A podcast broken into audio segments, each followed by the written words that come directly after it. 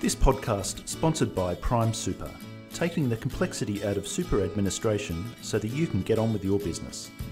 Go to primesuper.com.au to see what we can do for you. University of Melbourne researchers will work with aged care home residents to undertake the world's largest music therapy trial. The focus is on depression in those with dementia, and here to tell us more is the head of music therapy, Felicity Baker. So, Felicity, where did this idea come from? The project idea came through from discussions I had with colleagues overseas. So, this particular trial is an international trial, and I'm heading up the Australian part of the trial. And so, the, the idea came about from discussing uh, the, the challenges of working in the aged care setting uh, in, in general and um, the need to understand and measure the effects in a sort of systemised way in a very large trial. And what's involved in the trial? What we're doing is we're examining the effect that a, a number of different conditions have on uh, the behavioural and psychological symptoms of dementia as well as levels of depression. So we've got these four conditions, and as usual in a big trial like this, we have standard care as the kind of control condition. And then we have another condition which we're calling small group music therapy, where we take small groups of people with dementia who are uh, exhibiting depression, and we have a tailored program where we design um, musical activities to meet the needs of these of these people. So the music therapist will work with them to um, to match their emotional level and attune to their emotional state using music, uh, preferably music that they are um, connected to and have a and have a long history with. And we work with them um, twice a week for the first three months, and then once a week for the following three months. So that's our first condition. Our second condition is what we're calling recreational choir singing, and where we're taking larger groups of people uh, living with dementia in, in care and running, a, I guess, a, a, kind of a sing along uh, that's directed by a community musician. So this is quite different to that small group music therapy um, intervention because the, the music therapy intervention is, is um, delivered by a registered music therapist, so someone with master's level training who has expertise specifically for this population, whereas a community musician could be just somebody who's um, who's been a performer who comes into the home. So that's the second condition, the the group, the um, uh, the recreational choir singing. And then we have a third condition which actually has a combination of both. So there will be uh, two sessions of group music therapy each week, as well as two sessions of this kind of choir singing um, twice a week for the first three months, and then they drop down to one times each uh, for the second three months. Why is music therapy important? Well, we know for people who uh, are living with dementia that um, they have a lot of challenges with ongoing memory um, and the confusion that they sometimes experience in the residential care setting can be quite distressing for them.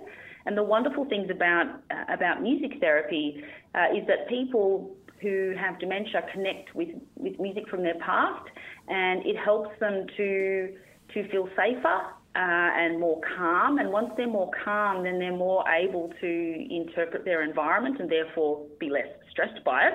So it's kind of like a um, so it impacts their their degree of, of um, stress and anxiety.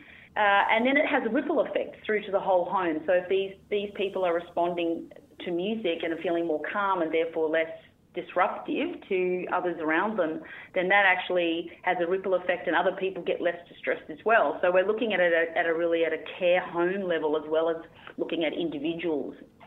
And music is really important because it connects people's um, it connects with people's emotions. And given that we're looking at depression specifically, we're trying to to use the music as a way of enhancing people's um, uh, well-being through altering their mood, so making their mood more positive by helping them to connect with positive memories through music. Because music's been known to evoke a moment in time, isn't it? Well, that's right. Uh, one of the things that we um, know is that um, people living with dementia have what they call the reminiscence bump. And this is this period of time when they're in their sort of late teens to their sort of mid to late 20s, where they um, are laying down memories that, that are really important to them. It's usually when they find their first love, um, when they start a family. And it also happens to be a period of in time uh, where music becomes really important as well. So we know um, that that, that's why, you know, even with teenagers, that they're really hooked on music because uh, it's that period in their life when they're forming their identity. And so when when we use music with older people who have memory issues, it evokes these memories that are connected to that same period in their life when they're having all these really positive experiences. So when they listen to that music, it connects them emotionally as well as cognitively to that that feeling that they had when they were younger. What are the anticipated outcomes for dementia sufferers from this type of therapy? Our research is looking at a number of different outcomes. Uh, so, for people living with dementia, we're anticipating that the small group music therapy will actually reduce their level of depression and will help them to um, have uh, a better quality of life and to be more socially connected with people within the home. We're also uh, looking at how it impacts care staff as well. Um, so we're looking at a, at a health economic analysis as well. So how, you know, what is the economic benefit for um, for a care home and for people who are paying for their uh, to be in the care home. So we're looking at staff stress levels. Um, we're looking at uh, for people living with dementia, do they need less medication? So we're taking, we're looking at medication um, data. Uh, we're looking at the number of falls they might have. So we're really looking not just in the moment, but what happens uh, more long term. What's the relevance considering Australia's ageing population? As you can imagine, uh, the number of people entering into care homes is um, increasing uh, as our population increases, our older population, but also the number of people uh, living, you know, to, to, to be 100 years of age is also increasing. And we know that um, the percentage of people over 80 who are living with dementia is much higher than those over 60.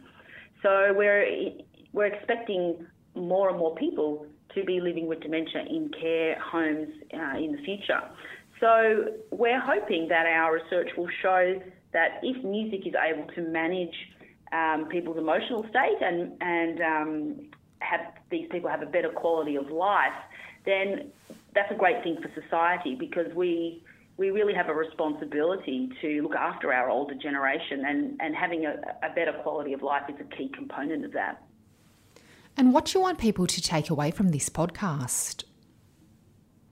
I would like to think that people would think about music in their own life and how they might be able to use music uh, to manage their own well-being, uh, but also, you know, telling people about what music they really like. So if they ever end up in a residential care unit in the future, that someone will know what kind of music they really connect with, so that that can be used to also uh, support their own well-being later in life.